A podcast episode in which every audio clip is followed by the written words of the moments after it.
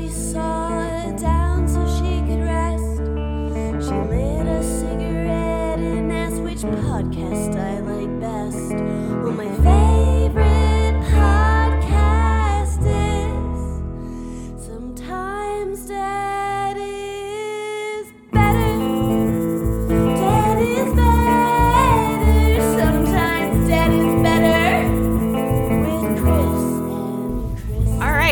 and welcome to Sometimes Dead is Better. And it's me, Kristen. And me, Chris. And we're doing a weird little mini episode, I guess. It's not I don't know what else to call it. Well, it was just something that I think that was so important. We needed to get our thoughts down and then and talk to each other about it.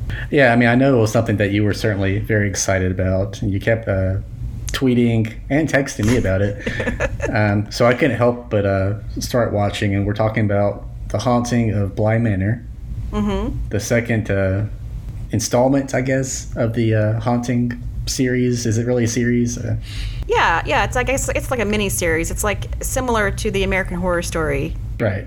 So I guess we should establish that you know after we get through our initial bullshit, uh, that we are we've watched all nine episodes, and most of this episode will be you know general thoughts, general impressions, but certainly you know all manner of spoilers too. So, So many spoilers. So yeah, this is something that like if you've binged the whole series like we did in a week and you just want to listen to some other people kind of talk about what happened, questions they had and see if you get any answers or maybe you get more questions from us talking about it. I'm not sure.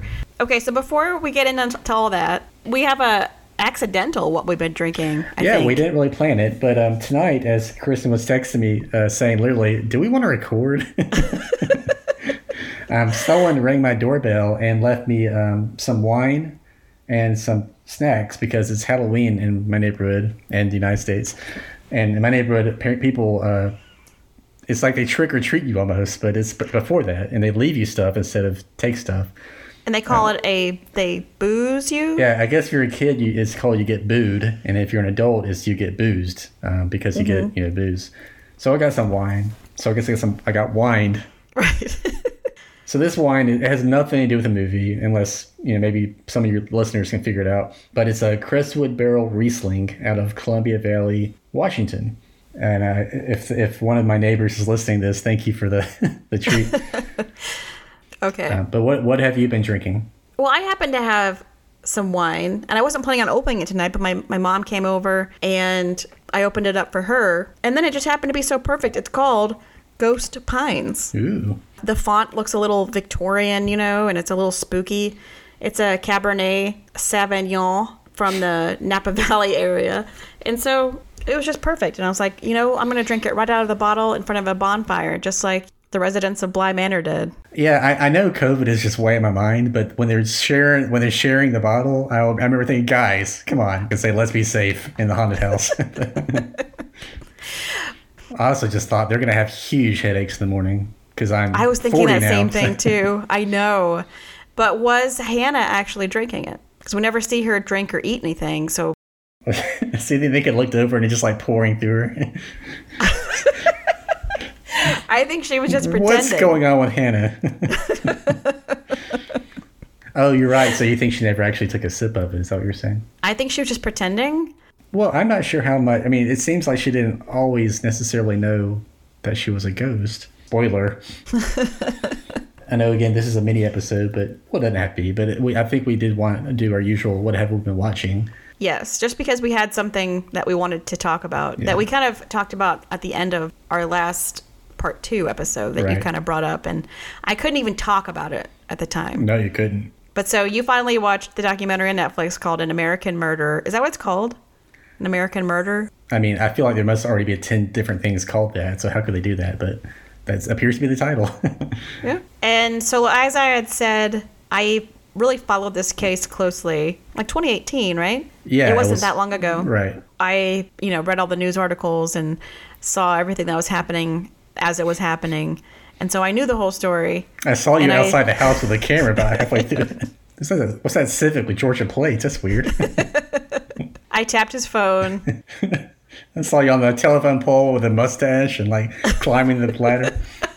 I'm done. I'm a, I'm a, I'm a fixing the cable. but there's just something that's just so like I mean it's it's fascinating, but also it's it's so horrifying that I couldn't help but want to know everything about it. I think it was because it was so terrifying. Like I thought if I knew could know all the details and know about it, it would make it less scary. I don't worry about Brian snapping, but the scariest thing that could happen, like you know, your family member, the person that you love. What were your thoughts on it? It, the guy did seem, I know this is always the case, I suppose, but he seemed sort of extra normal. Like, I guess most people you think, okay, they were quiet and normal, but admittedly weird.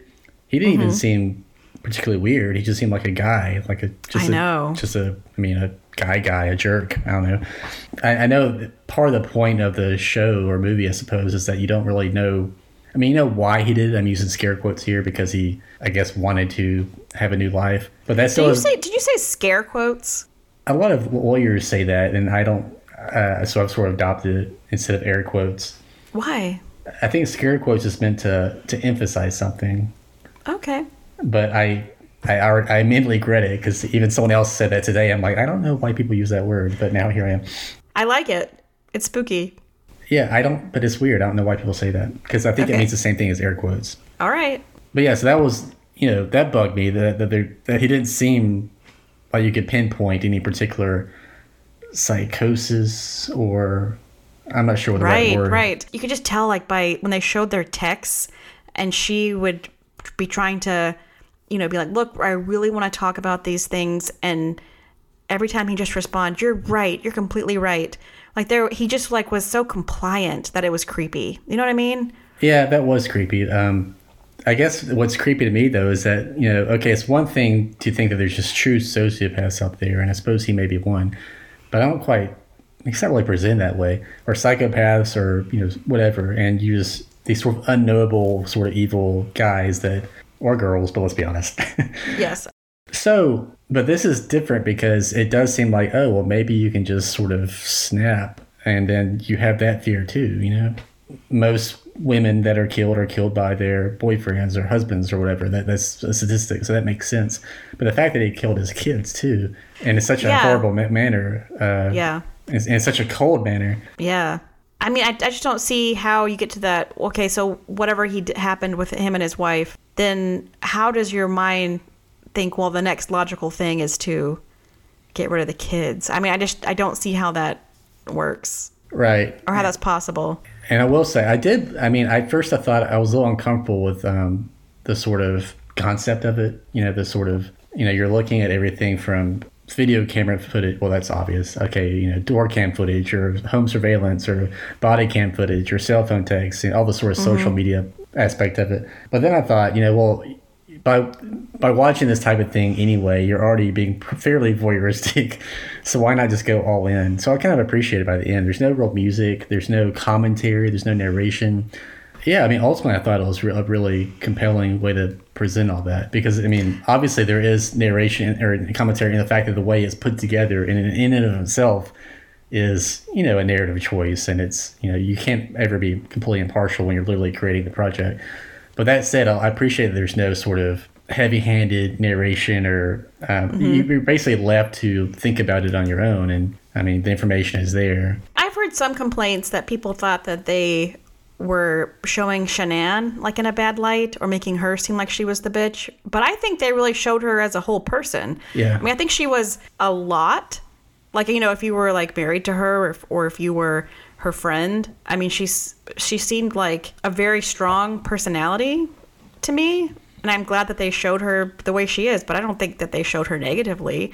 I think that she deserved better, and she was trying to do better with uh, with this person who wouldn't meet her even halfway.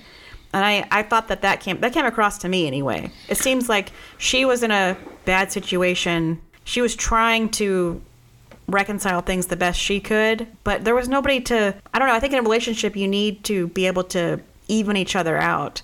And it seems like she was doing everything, doing all the heavy lifting, and he was just kind of like blah. And so it made her seem like she was more dominant and I even heard around the time it happened. I mean, which again it was only a couple years ago, but before all this, anyway, the footage that people even then were almost blaming her for everything that happened, like being the nag or being a bitch or you know that type of thing. That, which- that is just the the worst thing. But they let uh, Christopher Watts tell the story. You know, I mean, he's the they played his confession to let you know what happened. Yeah, as bad as that guy was, when he was in the interrogation room and those officers meet with him and they started talking to him, I was like, call your goddamn attorney. What are you doing?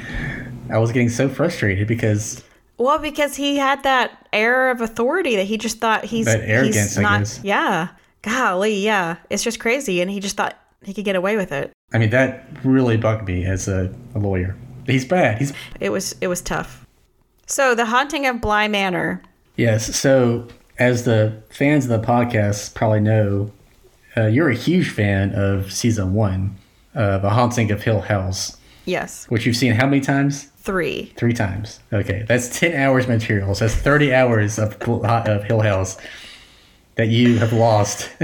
Did I lose it? well, that's what I mean. That you're a big fan is is my point. Yes. I've seen it exactly once, but I think I need to watch it again. yeah, that would be fun. We should probably do a recap of that too, like maybe after we watch it. I loved it so much. So with that uh, fandom in mind, what so what were your I guess expectations going into the new one, and then what did you ultimately think about it broadly in terms of comparing to season one? Oh my goodness, if we're comparing, um, Or you don't have to, but Well, I loved all the feeling that um, Mike Flanagan can put into something. I mean, there was so much depth to all those characters in the first season. I mean, it helped that they were all siblings, I think, and they were a family. And so that automatically you can relate to that. Everything was so beautiful, you know, but it was still creepy. Probably that's why, you know, why I love Han- Hannibal so much. You know, it's it's so beautiful too. It's it's so great to look at. It makes it so much more interesting. I thought that the second season was the look and the feel of it felt the same to me. I thought it was a lot different in the storytelling. Okay, so we'll talk about what people have been saying. They they don't like as much as Hill House. It's not as scary as Hill House. It's not as good, but I don't think that at all. I feel very strongly about these shows, so maybe I, you know, maybe it's a bit too much, but I think I texted one of my friends and I said, I think it's so good that if I think about it too much, I start to cry. That was that was my review. so That's a good review. Yeah. For some reason, I was expecting a different reaction, um, but I'm I'm I'm thrilled. But uh, because yeah, I absolutely loved it too. Um, and I think you know, and this where maybe we I lose you, but I think this one was better than season one.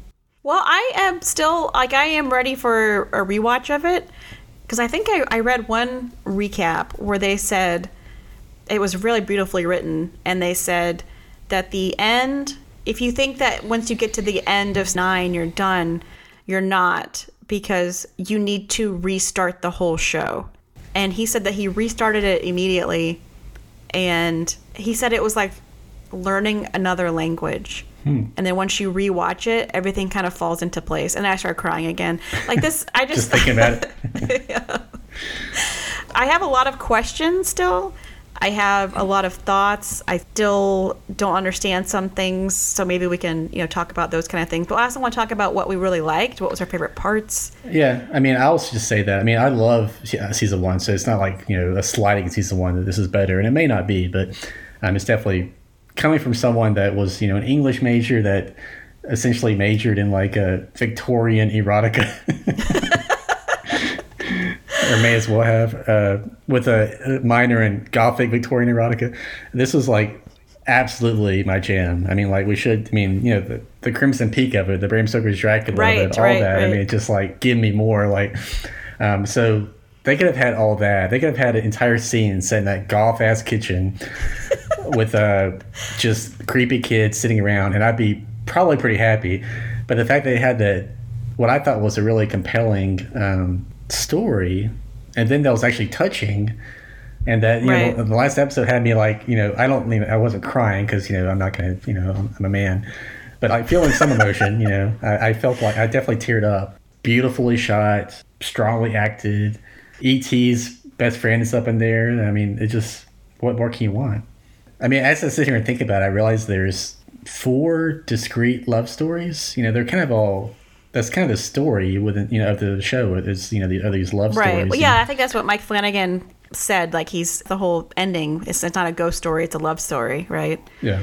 And, and what's the difference, really? But I guess what I was thinking is when you talk about your favorite characters, it's hard for me to do that without thinking about them as almost The love like stories, couples. yeah. Because you talk about Hannah, so the other shoe is obviously you know, the cook, which his name is Owen, Owen, right? right? And then so we have Miss Jessel and Peter Quint, Yeah. And then, of course, um, Danny and Jamie, and oh yeah, and then we have a love triangle, I well, guess. with- Yeah. Yeah. well, I just see it as, as Henry and the mother, I, I, because the father's kind of out of it, right? Yeah, I think he just maybe feels like that's his wife, that's his property. He doesn't feel like there's a lot of love there. Right. At least four love stories. And then if you count the love story from the 1700s, although that's really more of a cautionary tale, I suppose. Okay, well let's talk about the the inspiration. So he he wanted to pull from the turning of the screw. Right. Which I've never read, so I feel. Well, I haven't either, and I think that when I think Mike Flanagan mentioned it was going to be based on the turning of the screw by Henry James, and so I think I made a point not to read it because as soon as Hill House was over, I read The Haunting of Hill House by Shirley Jackson, which is great. It's not a very long story, right? Yeah, it's like a novella, but I believe he's also incorporated other short stories that Henry James wrote. Right, 'Cause I think, I'm not 100% sure, but I think every chapter title is actually the title of a Henry James short story or some Henry James phrase. Hmm. The main story seems to be the turning of the screw because it's the same characters' names. Right, right. But there there have been a lot of movies based on the turning of the screw. Yeah, there's one this year with uh, one of the kid with um, Finn Wolfhard. Finn Wolfhard. Yeah, called the Turning. People hated that. Well, I thought that was maybe one because of COVID. No, I think that people hated it. Oh, like yeah. it, they said it was terrible. I was trying to give him a break, Kristen. well, the other one is The Innocents, which is based on That's an older one, right? yeah, that's that's like from the '60s, I think. Oh, I, I think I read that one. It's actually pretty good. Yeah, I think it is supposed to be. I think it's based on it was a play, and then Truman Capote wrote it for the screen. Well, I, I definitely need to read some Henry James, but I, I mean, I think obviously, you know, like the Shirley Jackson story, Mike Flanagan is sort of taking it around with it. I mean, I don't think he feels any particular need to be as faithful as he does, as saying the Stephen King books say he does, which Oh, are fairly, yeah. fairly faithful. So where should we start? Should we start with Oliver Jackson Cohen's Scottish accent, which almost made me fall out of my seat? Oh my gosh. Yeah, it's it's a good brogue. Is he actually Scottish, or is he? He's English. Okay, so that so I'm just imagining the the writers room, and they. Do you think the conversation just conversation was just like how can we make him hotter? I think it also makes him more of an outsider. Yeah. You know, clearly he's not from London. He wasn't raised here. I don't care. I love it. I don't And know. it's- As soon as I okay, as soon as you showed up, I thought, uh, need to be dirtier. But put a needle in your arm. yeah. but then when he spoke, I'm like, okay, the things have balanced out. These they've got the correct level of hotness. Um, but you know, his character, at least for the first half of the show, when he seemed to be, and maybe he always was, but definitely a bit of a, a scoundrel. Less hot. I don't know. But, you know. Yeah, he was a bad guy. I mean, even like you want to feel for his relationship with Miss Jessel, but it's it's all manipulative. Yeah, and- he's a toxic male.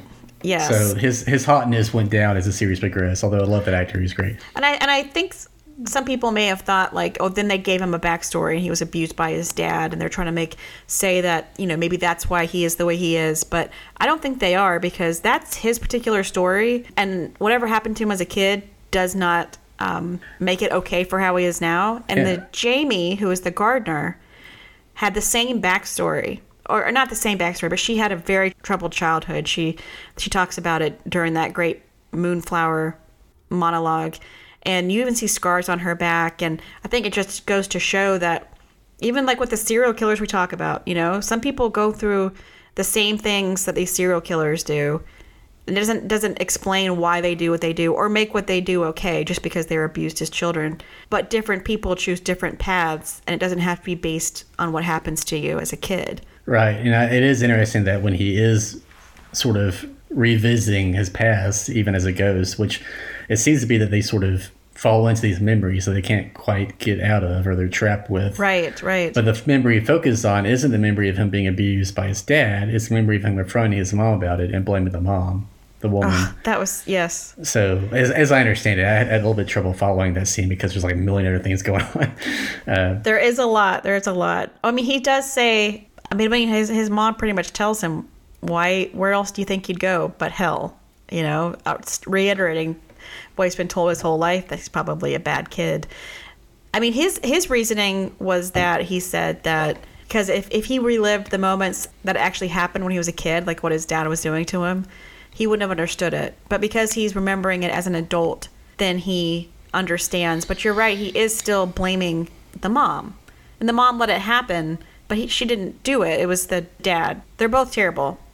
But it is interesting that he is blaming the mom, which maybe goes into his relationships with women and how he views women. Yeah, I mean, he definitely had some remorse, but then even then, you see what he does with Rebecca, with, with Rebecca, even as ghosts. He, so he's still, he calls her Bix. but eh, the fact that he's still treating, you know, his significant other while they're dead and still completely taking advantage of her, and of course he actually kills her. That's I bad. mean, he's a villain. He's Yeah, a villain. That's bad. So there's only so much, you know, remorse I suppose he's capable of, but but at the same time, he just wanted to be with her, or did he? I guess he wanted to possess her. I guess it's different. But then whenever he finally disappears, he's he apologizes to Miles, which I mean, he I guess everyone is owed an apology from Peter Quint, but Yeah. Well, that's also abuse. I mean, that's you know, he's um, I mean, that's a form of molestation in a way to you know possess this young kid, you know, take over Yeah. his body. In season one, one of the famous things was that there were you know all these hidden ghosts. right. And so when I started the first episode of this, I was like, okay, I'm on it. I was Me looking, too, I was how I looking, looking at every corner. I saw your, I saw your tweet or text about how you already seen like six ghosts in the first five minutes. And by no, half- I saw my first ghost in six minutes into it. Oh, okay. I misread it. Uh, but then like half of the episode, I'm almost in tears because I just can't find any ghosts. I'm just bad at it. But last night, after the whole show's over, I thought, okay, well, I guess I just didn't do that this time. I guess all the ghosts are just out in the open. They're the characters, and I thought, how clever. I was wrong. I went online last night, and there were just ghosts everywhere. I know, but they seemed like they were too hidden Maybe so, yeah. Because to me. I mean, I just couldn't see them. Yeah, so in the first episode, and these are just all the little spoilers we'll give away as far as that goes, but there's the character you meet in episode nine or so, the doctor with the funny mask on, which is very creepy. Yeah, I remember that. That The- was pretty the obvious. plague though. doctor. It, it turns to look at her. Well, yeah, I saw that one, but I, Okay. I don't consider that a hidden one because that's like right there in front of the camera. Right. But he apparently is hidden throughout the entire Oh. first episode in in the chimney, in the garden, and you know, and he's very distinguishable because he has that giant nose pointing out from his What's better than a plague doctor outfit? Those are I- I the got best. Real excited when I saw that. They're so scary. Yeah.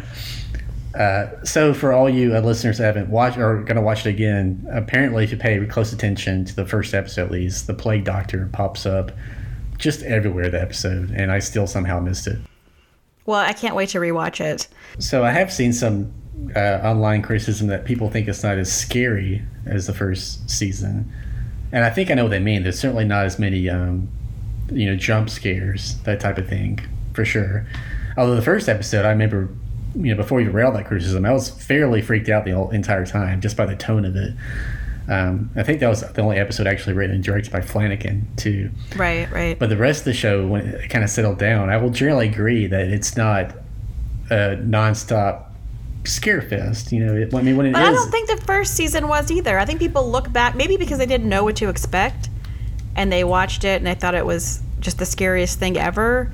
But I don't think it was because there was lots of quiet moments Oh, in the first season. To me, I mean, and there was lots of times where it was, you know, backstory or didn't necessarily have. And then there was like a big scare to me. That's what it felt like, and it felt similar in tone to me. Like they, we would have like a maybe a long episode, and then we get the great ending of you know, the lady in the lake grabbing Peter Quint. And that's that's scary. right? Yeah, I think the true horror is just the.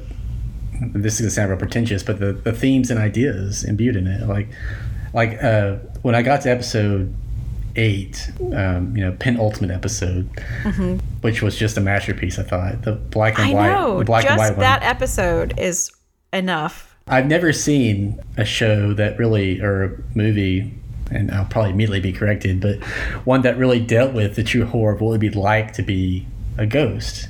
You know, Hmm. like you know that whole se- sequence where she woke, she walked, she Oh whatever she all did. Just the repetitive nature of that, and then the fact that she sort of slowly loses her essence. You know, this being the sort of mother figure of the whole show, the one that gets this whole ball and chain story. Uh, you know, just the, the, sheer horror of what it might be like to be a, an undead or in haunts in this place you know, from the haunter's perspective.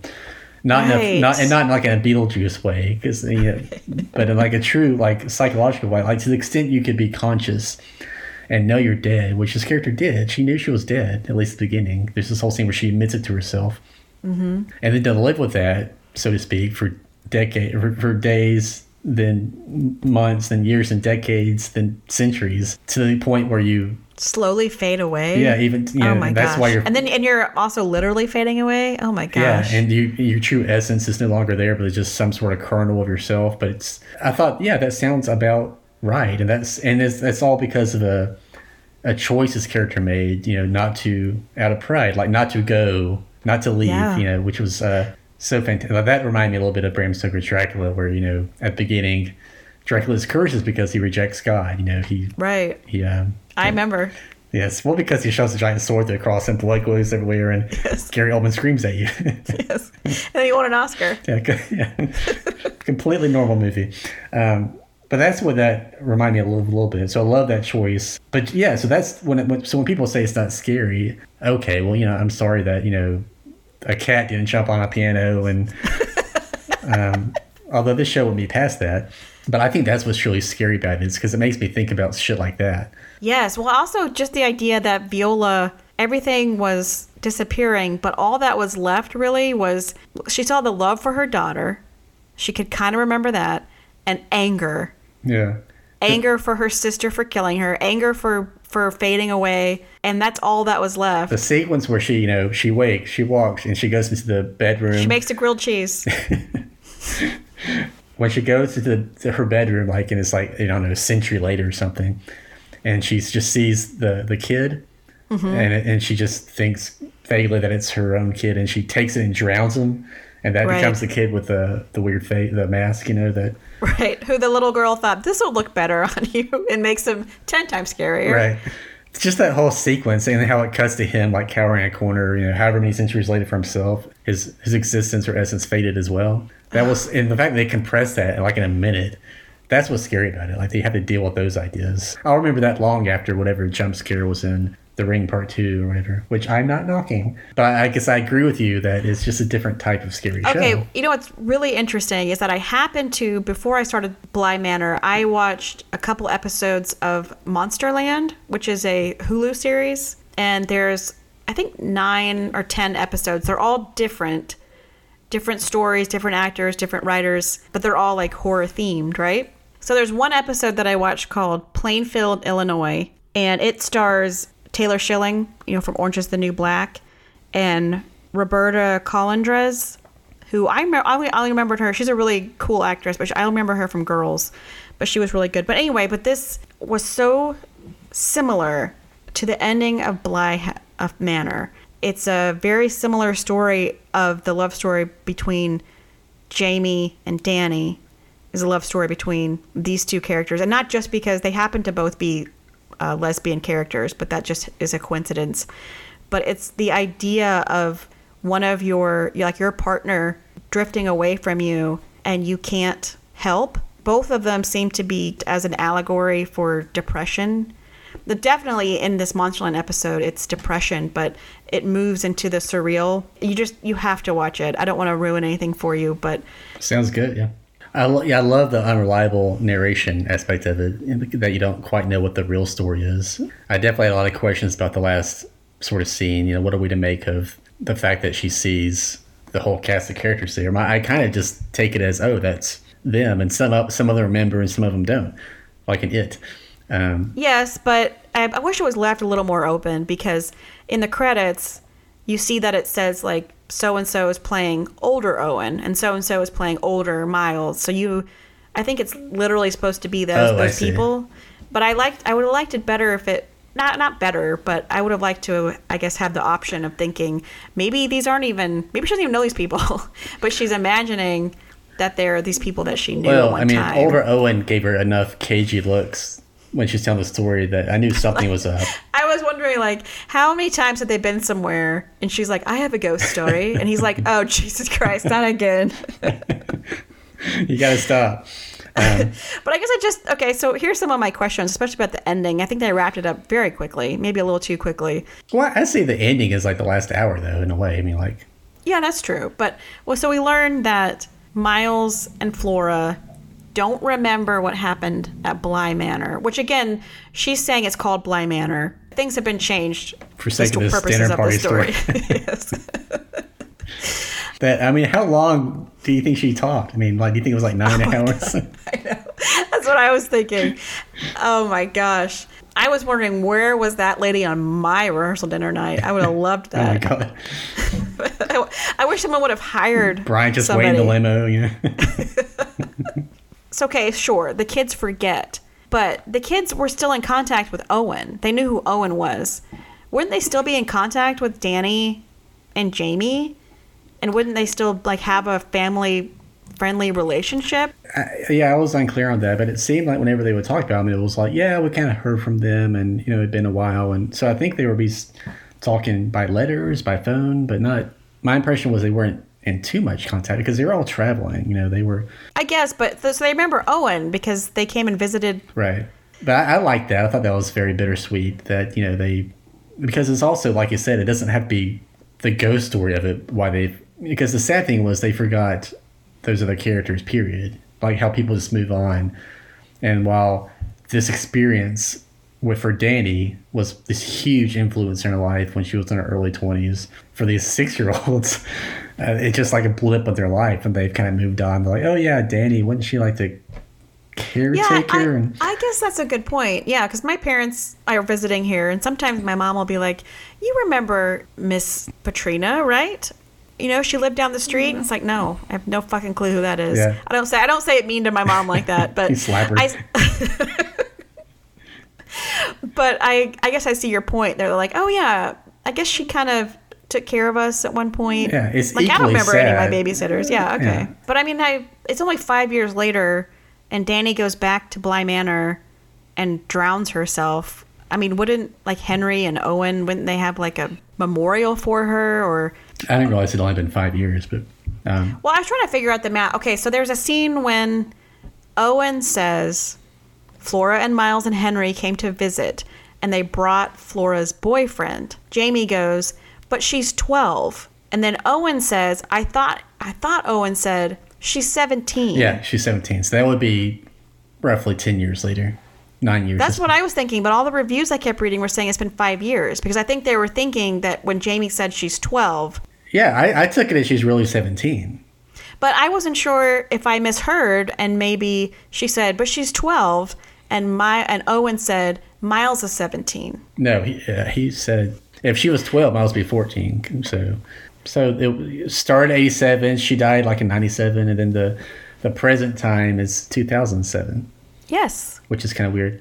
One thing that made me sad, it actually kind of made me happy too. But when uh when Danny and Jamie are uh, talking about getting married. Mm-hmm. And it's like 2007 or no, it's not. It's because it's like it's the 90s, you know. Cause, Yeah. you know, 90s.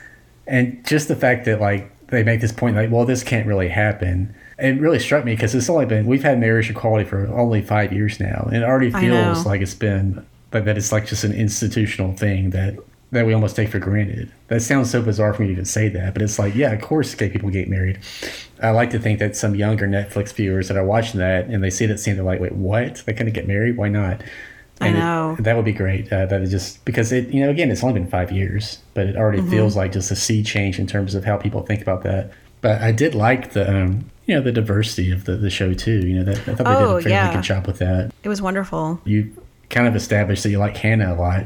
Do you like just her story, or is it the actress, or what do you like about her? I mean, the actress was wonderful.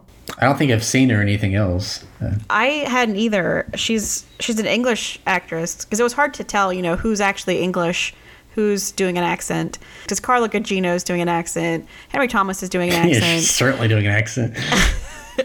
and then Carla Gugino is trying to do Jamie's Irish accent, and it's just not quite.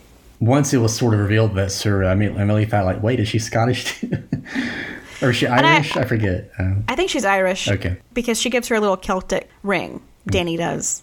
Hannah, I just thought her story was so simple, but so powerful. You know, like she takes a lot of pride in this home. She went through all of this tragedy too. You know, it's all focused on the kids. Of course, she's worried about the kids, but she had to go through her friends' deaths, you know, and she had to go through Rebecca's death too, who she had become close with. She handles that all with such, you know, grace. And she, and then her husband leaves her. That even when she's dead, she doesn't ever seem like angry about it. Well, that's what's interesting though, is because for me, um, I, I think her story is uh, when she's dead is that unlike uh, Peter, Peter. who dies and he's like immediately up to something, like he's, he has a plan. um, and then uh, everyone else generally knows, you know, after a beat or two, okay, we're dead. I'm haunting you, or I'm hiding, or I'm going crazy. She doesn't seem to know until she knows, and it's revealed to her or the audience that okay, I'm dead.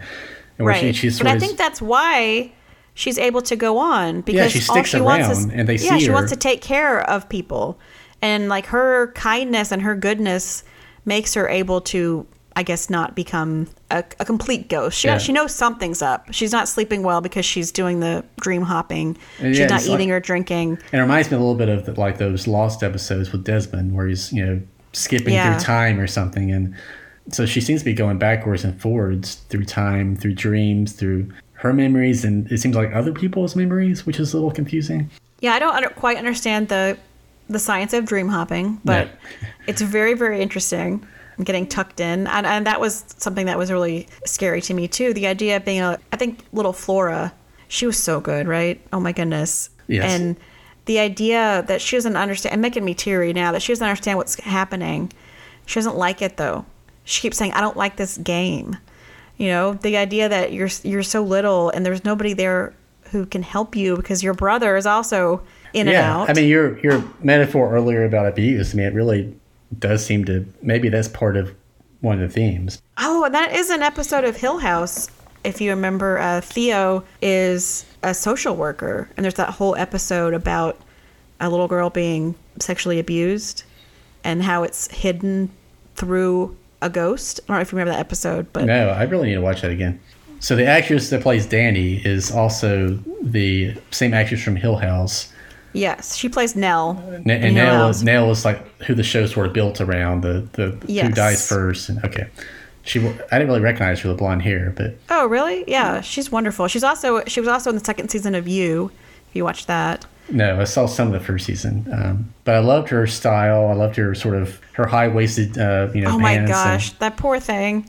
Why did we wear stuff like that? It's so unflattering. I mean, she's still gorgeous, but yeah, my goodness. Yeah, Victoria Pedretti.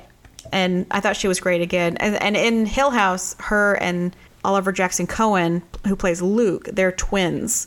And they had such good chemistry in Oh, Hill right. House. And so they both came back.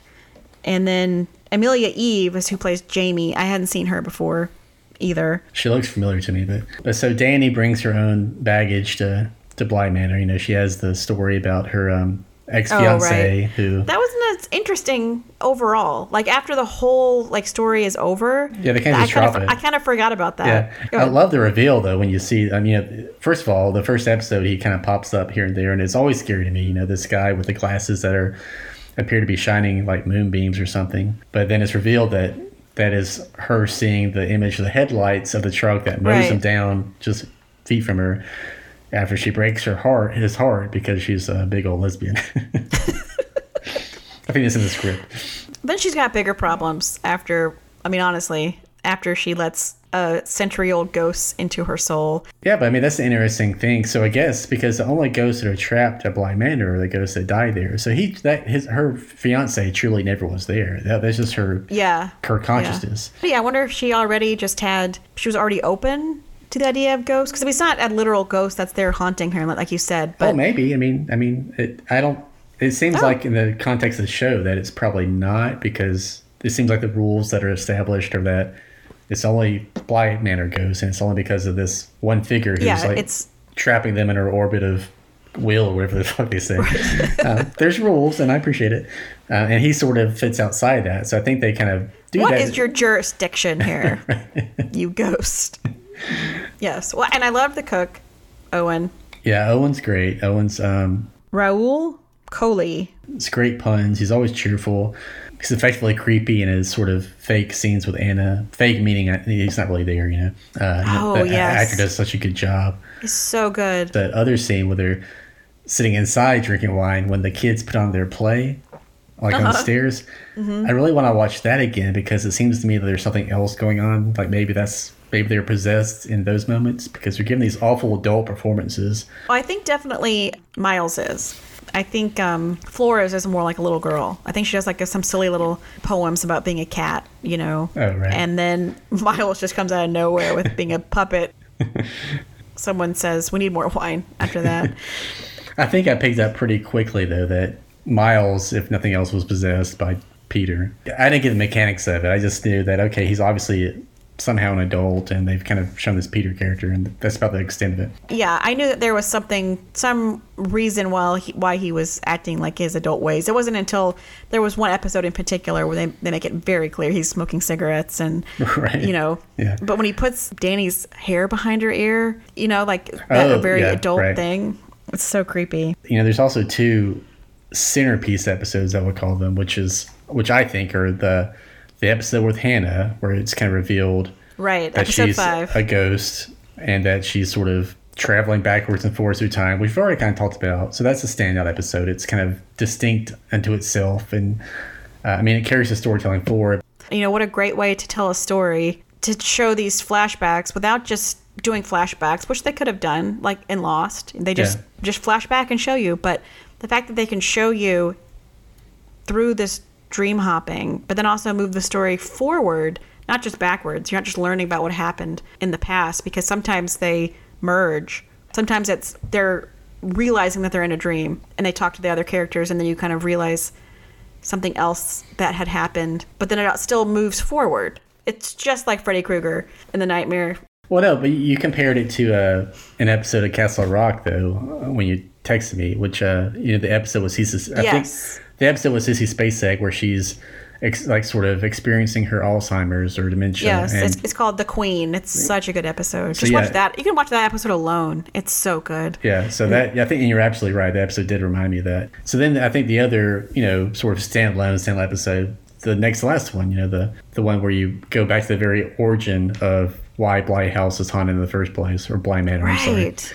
Which is Oh you know gosh. an hour long, mostly black and white, sort of tone poem of, of true gothic horror. Uh, Well, then we also get these new characters and these completely new, new, actors. characters, new actors. So the woman who plays Viola, Viola is um Mike Flanagan's wife. yes, she played Theo in the first season. She's Yeah. wonderful. She's also in his movie Hush. She's great in that too. And then the girl who plays Perdita, Yeah, Purina. She was also in The Haunting of Hill House. She played, I don't know if you remember the ghost Poppy. She was like the 1920s flapper. There's a 20s flapper. Oh my god, I gotta watch that show again. Yeah, she was so intense and spooky. She's so good. It's just so interesting. I loved seeing like the layout of the house that we have already kind of come to know in the present day Right. or in the, not 87 in uh, yeah 100 years ago and like oh my 200 gosh years this ago, yeah. yes these like people walked these same rooms lived in these same houses which we need to talk about the house first of all. Not first of all we've been talking for two hours but do you know that they made up a fake zillow? It came across my Twitter stream, yeah. yeah. So you can go like look at pictures of it and they describe the house to you. You know, they're getting this a little bit like in Downton Abbey and stuff, but yes. But back in the day, these manors, part of what they did was they generated money and income. So you would ha- it wouldn't be just the house, and it, there'd be you know the people that support the house, and you know the, it was like the whole economy unto itself. You know, including the people in the stables and the maids and the cooks, and you know the village around it. And so it sort of served a certain function other than to prop up the people that lived there, and that is so lost to how we live now. Um, that it's really hard. like when there's even a little bit uh, in the episode we're talking about where they're talking about well, how are we going to make money you know you and they're losing money in the manor they're not talking about like their equity they're talking about the economy itself around it, it's completely foreign to us but the idea is like you know they were supposed to run this estate.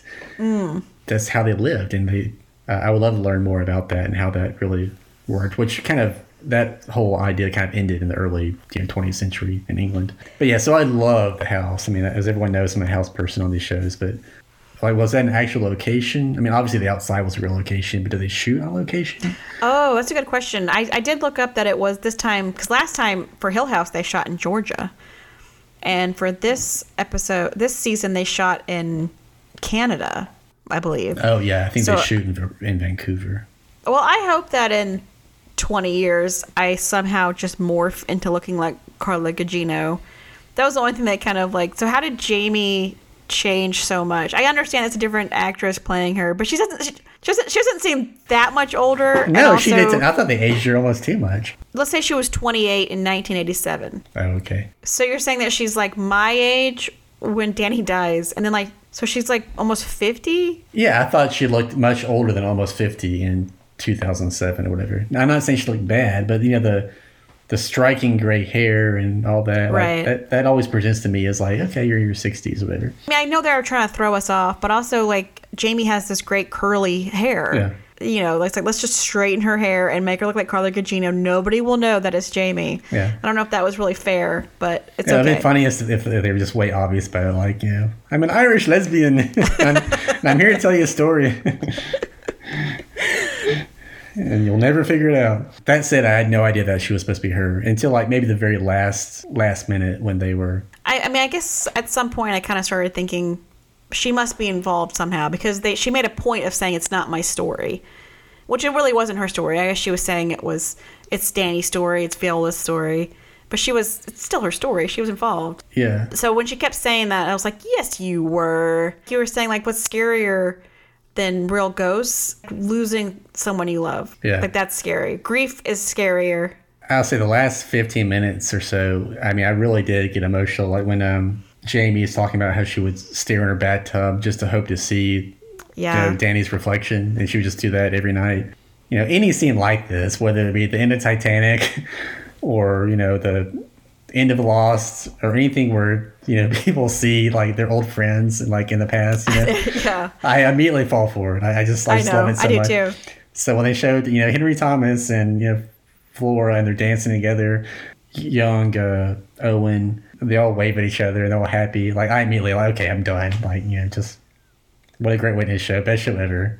Yeah. I think when when Rebecca Jessel, who also was wonderful. Was she in the last scene too? No, she wasn't. No, because she was um, dead. You're right. Yeah, she wouldn't be there. Which I guess that would have made it more clear. Like, let's say she imagined, like, she was just crashing someone's wedding Yeah. and trying to relive her past. And, and, and if, like, that would be And, kind of and you're Giselle.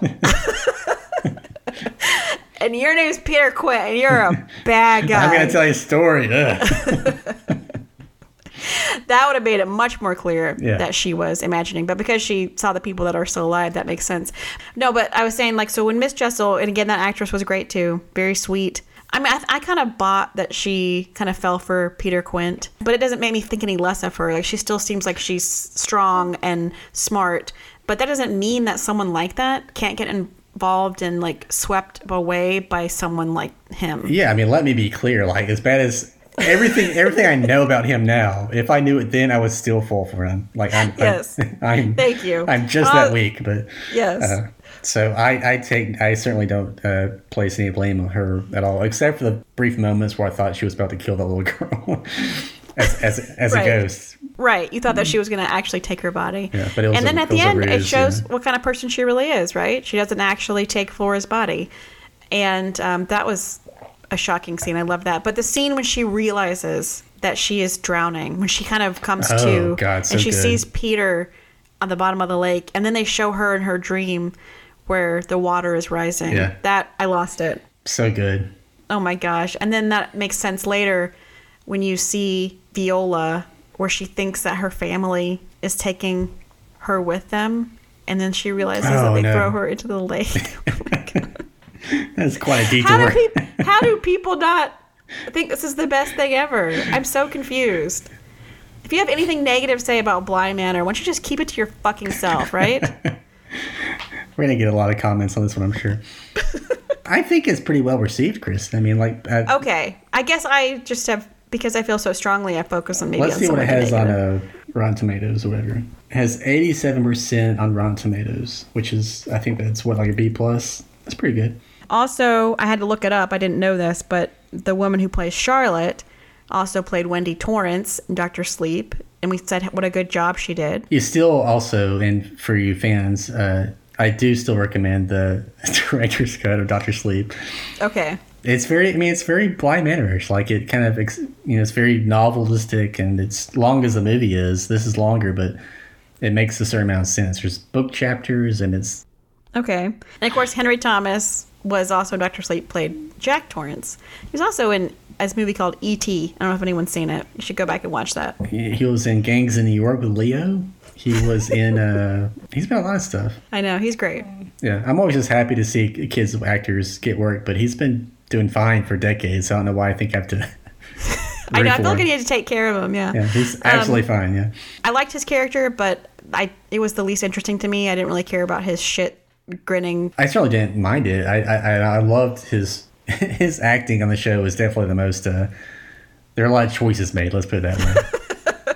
With the accent, the laughter, the the grinning maniac, I just, I just love him. He he kind of went for broke. It's kind of funny that you mentioned him. You know, he played Jack Torrance. Spoiler alert in Doctor Sleep. You know, I guess he's in Mike Flanagan's sort of what do you call it coterie of actors that he uses over and over again. You know, Is he in their gravity, just like Oh. Viola pulling people in? so when Mike Flanagan was casting Jack Torrance in Doctor Sleep, you know, obviously he wasn't gonna get Jack Nicholson. I I think they actually offered him to Jack Nicholson, but they weren't really very serious. And Jack Nicholson's like, "Well, I'm retired, but you know, do whatever you want to do." When Mike Flanagan asked Henry Thomas, "Will you play Jack Nicholson's character in the sequel to The Shining?" He was like, "Are you fucking kidding me? I'm not going to do that. I mean, that's career suicide." And then he took a day, and to his credit, he's like, you know, Mike, you know, as I imagine he calls him, like, you know, and they're friends. He's like, if you're Yeah. brave enough to do this, and I, you know, I'll go there with you. I'll, I'll help you out. This may not work, but you know, as, as your friend, uh, I'll, you know, let's just do it. Which I thought was kind of nice. Like he he appreciated how gonzo that is, and and said, hey, I want to help you out, and like let's let's just do it Yeah. And he could have gotten a lot of flack for that. But I think you know it was pretty understated cameo, really. Like not a lot of people probably even know about it. I just thought that was a nice Henry Thomas story. Well, it's also nice that Mike Flanagan would like put his faith in you as Henry Thomas to be able to do that, you know? So that probably meant a lot to Henry Henry Thomas too. Being like this director believes that I can be Jack Nicholson from The Shining. Well, maybe I can. You know, that's pretty cool. Yeah. Well, Doctor Sleep is now on HBO, so if you haven't seen it, you can watch it on HBO and then listen to our podcast about it. Yeah. Are there any other questions or anything that you could think of that Uh, you wanted to talk about? There's definitely a lot of things that was kind of had some lingering confusion on, like exactly how the mechanics of the dream hopping work, things like that. But but ultimately, uh, not really. I, I'm more curious about what some of the you know what is the show kind of. I, I hate to do this, but you know what is the show about, Kristen? I mean, like it seems like there's a lot about you know people hanging on to each other maybe too long and people you know this sort of idea of like uh possessing other people uh, the sort of good right. and bad of that that seems to be definitely sort of one of the kind of lingering themes i mean i think what they should have to do is like we've done hill house the sort of modern day version uh, I imagine mike flanagan just wanted to do a true gothic victorian erotic horror masterpiece Yeah. What would you like to see him do next? I know. I'm very excited. I've, I've been googling furiously what season three may be, and I and I know because of COVID, no one knows what anybody is doing with anything. Well, and yeah, and we also had to wait two years. yeah, for this one, uh, so- yeah, you're right. You're right. But I mean, it seems like they haven't discounted the idea of season three, and, and I noticed this one's number one on Netflix. So I will have to say, as much as I love Hill House, I would prefer a season three of Mindhunter first. I, I want both, but it seems like there seems to be a hold on Mindhunter yeah, for some reason. I feel like there's some maybe money issues there, or, and David Fincher has some other thing he's doing too. To, well, I, I guess I generally agree that I would be marginally more excited for Mindhunter season three than Hill House season three, but not much. I mean, I'd be, I would take either of them. Uh, I'm more put it this way, I'm more excited for Hill House season three now than I was for Hill House in season two after. Okay, that's good. Well, I, I would love for them to move into like a Edgar Allan Poe, maybe taking a lot of those stories and putting them together. I don't know if that's too on the nose, like it's just you know. But yeah, so who knows what he'll do. So he's done American with Hill House. He's done Britain with Bly Manor. Um, I guess he could go to continental Europe and do something. I don't know. Or I mean, who knows? What if he decided to go somewhere completely different? go to the Caribbean and um, maybe Do a like pirate show. no, but I mean, like we talked about, like the idea of like where voodoo came from and, and the ghost of, of, of different cultures, you know? Yeah. Well, I mean, I guess I like that they're taking their time. They don't. I mean, I love American Horror Story when it was good, but they've that's they've definitely maybe reached the end of their grasp. I'm not sure what the phrase I'm looking for is. I, I see Ryan Murphy is doing a Jeffrey Dahmer series soon. sure, that'll be tasteful. Oh, see what I did there. Oh, I was I had really high hopes for that Ratched show. You know, it was based Uh, on Nurse see it, yeah. Ratched. I haven't seen it either from One Flew Over the Cuckoo's Nest because that was a big classic movie in my house too. You know, we talked about how we watched Night of the Hunter, and Your house is amazing. but apparently it didn't get good reviews. yeah, yeah, I kind of Um, saw that. Well, but it seemed like it's pretty popular though. I mean, Sarah Paulson. What are you gonna do? It's probably it's probably amazing on some level. Yeah. Well, goodness. Yeah, that's no longer a mini episode, so we I apologize. Well, I guess it's not the right word. Is not mini episode. It's Special like episode. a not prepared episode. How about that, Or yeah. like I, I guess it's kind of like our Midsommar and Us episode. You know, it's like we just saw it. We haven't really had time to digest it exactly. Yeah. We just want to talk about it. We loved it. Let's just you know put our thoughts out, and then maybe we'll revisit it later. But There we go. well, I'm excited for next week. We have a a classic episode that I am so excited to talk about. I have Really? Okay. I, wa- I watched it twice. Did you really? Yes. Well, I'm gonna watch it again too. All right.